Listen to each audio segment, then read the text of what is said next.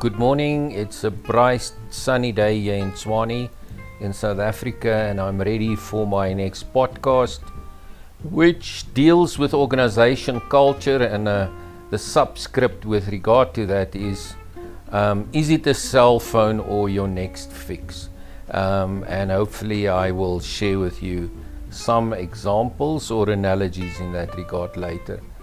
Essentially, um, I started with this little uh, cartoon where somebody is in the air trying to fly, um, and the person says to the people around him, Once you've mastered this, simply uh, try to um, do something more challenging like changing corporate culture. Change, in essence, is very difficult because it deals with people, their behaviors, their predispositions, etc.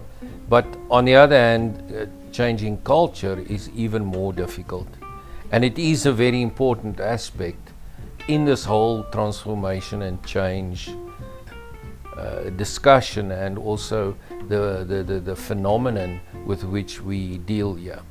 There's this little jargon going around these days in business and in organizations that um, organization culture eats strategy for breakfast. And it's very true, but it also focuses on the fact uh, of how important organization culture is. And again, I will talk about that a little bit um, later in my um, podcast. But the things I'd like to deal with this morning is to tell you why it's important, but also tell you in, in layperson's terms what, what really is culture? How does it manifest in the organization? Then dealing a little bit with the underlying theory, and there Edgar Schein is the father of uh, the theory that we use in general. I'll give you two analogies in my slideshow, which I will post on my timeline. I, I refer to it as examples. It's not really examples, but it's more like analogies. And then I'll give you a quick guide of how to analyze culture very quickly. If you go in as a consultant, as a student, as a researcher, there's specific things that you can look at and really determine how uh, uh, uh, you can analyze culture. So let's start with the first one, and that is why is it important? First of all, everybody talks about it. That's why I said I used that little quip um, saying that, you know, culture eats strategy for breakfast. But there's also good research that shows that there's a very positive relationship between organization culture and organization performance. And that leadership style in this regard influence the climate, which is really the mood of the organization, and that climate again influence culture. A good example is the Ritz Carlton. They've got a very specific culture. They articulate it very well, and they really take a lot of time and effort to entrench that. So it's explicit, and they live that culture. And maybe if we have time, I will I will uh, give you a, a, an example, or if not now, maybe in some of my um, future podcasts. The other one is Lego. Lego was a failing company, and the top leaders decided they're going to turn around this company. And, the, and today we know it's almost a cult. It was a company created in a different era and really successfully made the transition to the information age.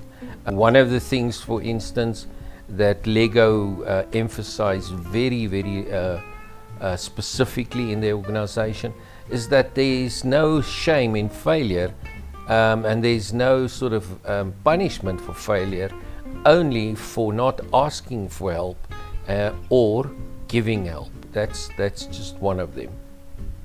So, that with regard to the importance of culture, it is indeed important.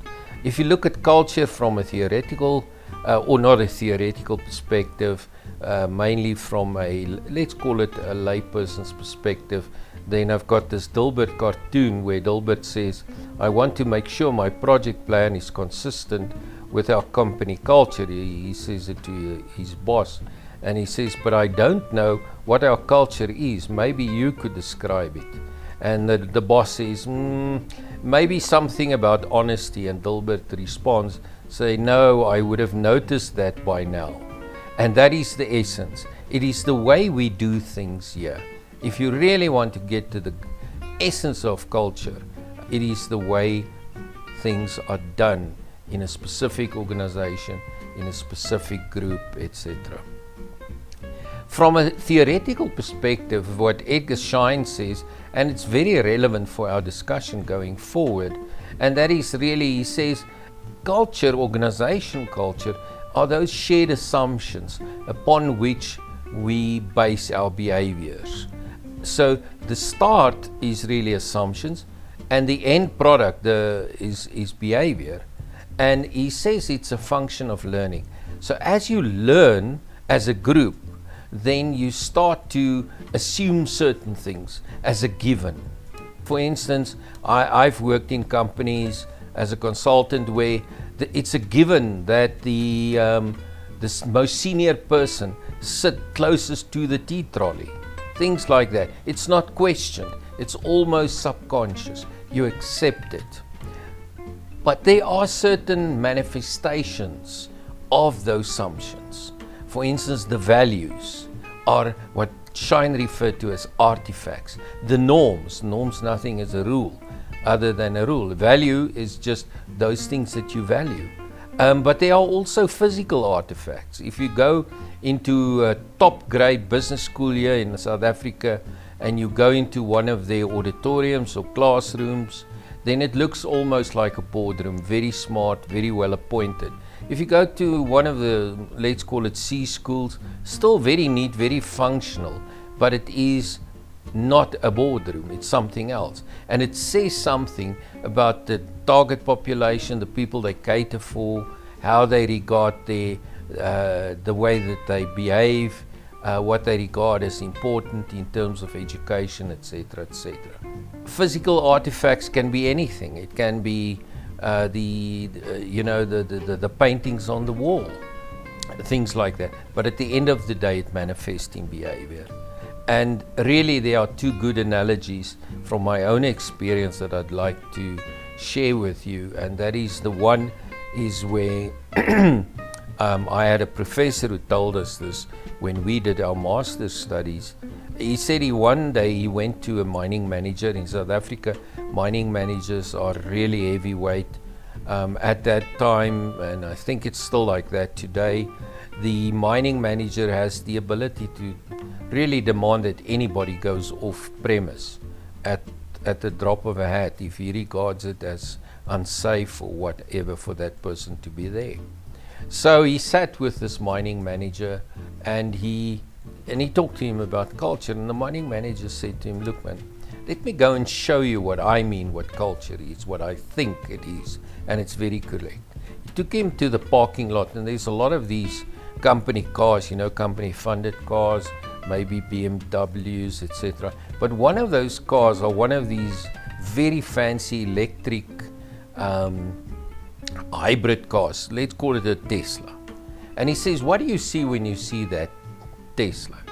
The guy says, Well, I see it's a very modern, very expensive car, and it's probably yours. He says, No, no, no, no. That thing is not a car. It's a clock watch. It's a watch. And that watch tells people when they must be there and when they can go. He says, In the morning when that car pulls in, that's mine. All my top managers must be there already. And not one of my uh, top management team leaves before that one leaves. So again, there may be an overstatement, but the analogy shows it's the way we do things here. Another one, and this and this is a very important, uh, let's say, conclusion what that one can make, is that from these assumptions, from these values, these norms that are almost automatic, that are sort of not questioned, they they sort of accepted as the norm it also creates a system of meaning. And that meaning becomes very important. And this analogy is maybe taking a cell phone. Um, a cell phone is traditionally I can remember when we got our first cell phones, it was a wonderful communication tool. We didn't have uh, reception in all the areas. I can remember driving from uh, uh, far away, where we call it Mafikeng, and there would be a big area where you don't have reception, and then you would get in closer to, to Gauteng, then you would get reception again, and then I could phone my wife and my family and say, okay, I'm on my way, I'm back for, uh, from, uh, from my offsite.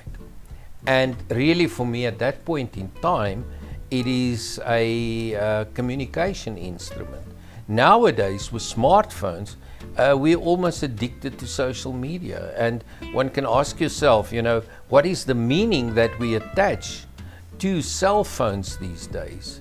smartphones, and it's more like a fix that you get. You know, you, you, you wake up in the evening, you wake up, and the first thing that you look at is how many notifications there are on your Facebook or how many WhatsApp messages you have.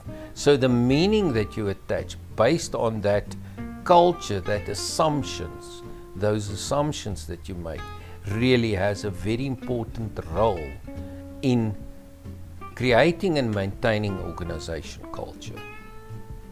So, that is organization culture. The way we do things here, it's very important. It plays a huge role in determining success of organizations. It is, in fact, from a change management perspective, one can almost say that if you cannot change the culture, or the, if the culture is not receptive to your interventions, your chances of success is relatively limited. And I'll give you a quick guide how to analyze uh, culture. The first one is look at the leadership climate. In other words, what do leaders do? What is the climate, the mood of the people in relation to leadership? And the Ritz Carlton, I, I have this wonderful story that I always tell where somebody from South Africa um, had to go and do a paper in the United States, and he stayed over in a Ritz Carlton.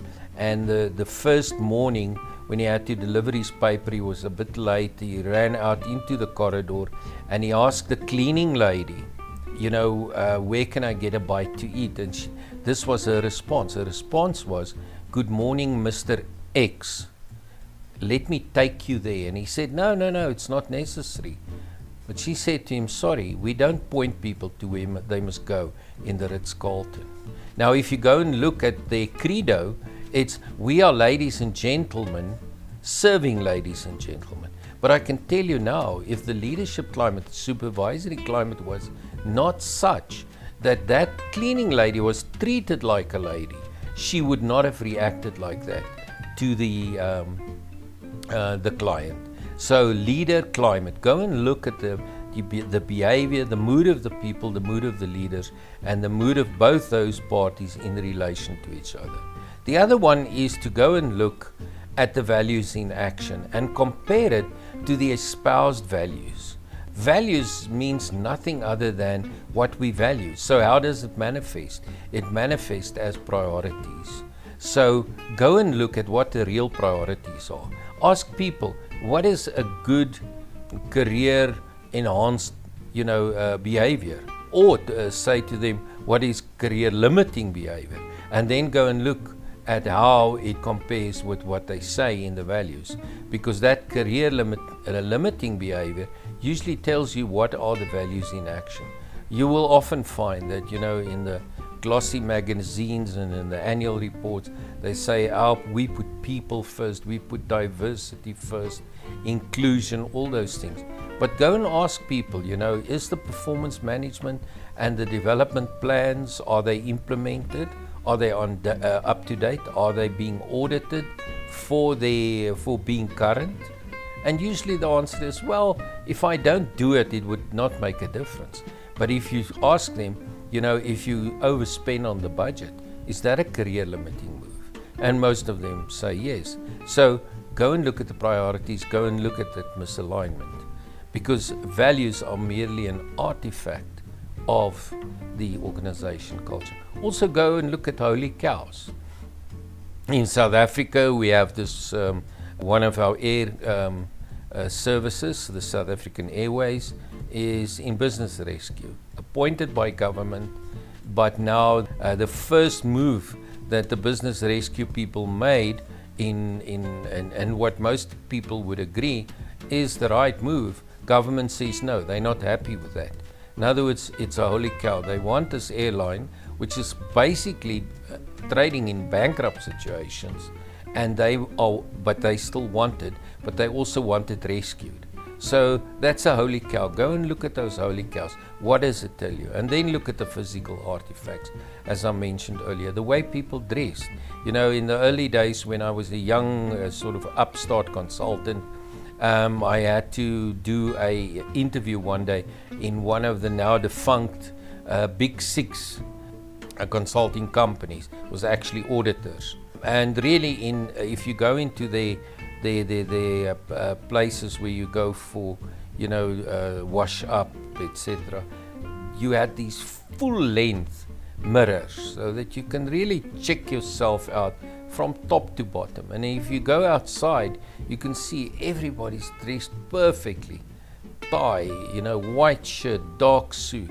It tells you something about the way they do things here so go and look at the physical artifacts and then you will be able to learn something about the organization. So, in quick, what I try to do today is to tell you why organization culture is important. What is it from a layman's perspective? It's the way we do things here, a little bit of theory, two analogies, and then a quick guide to analyzing culture. And that's all I'm going to say for today.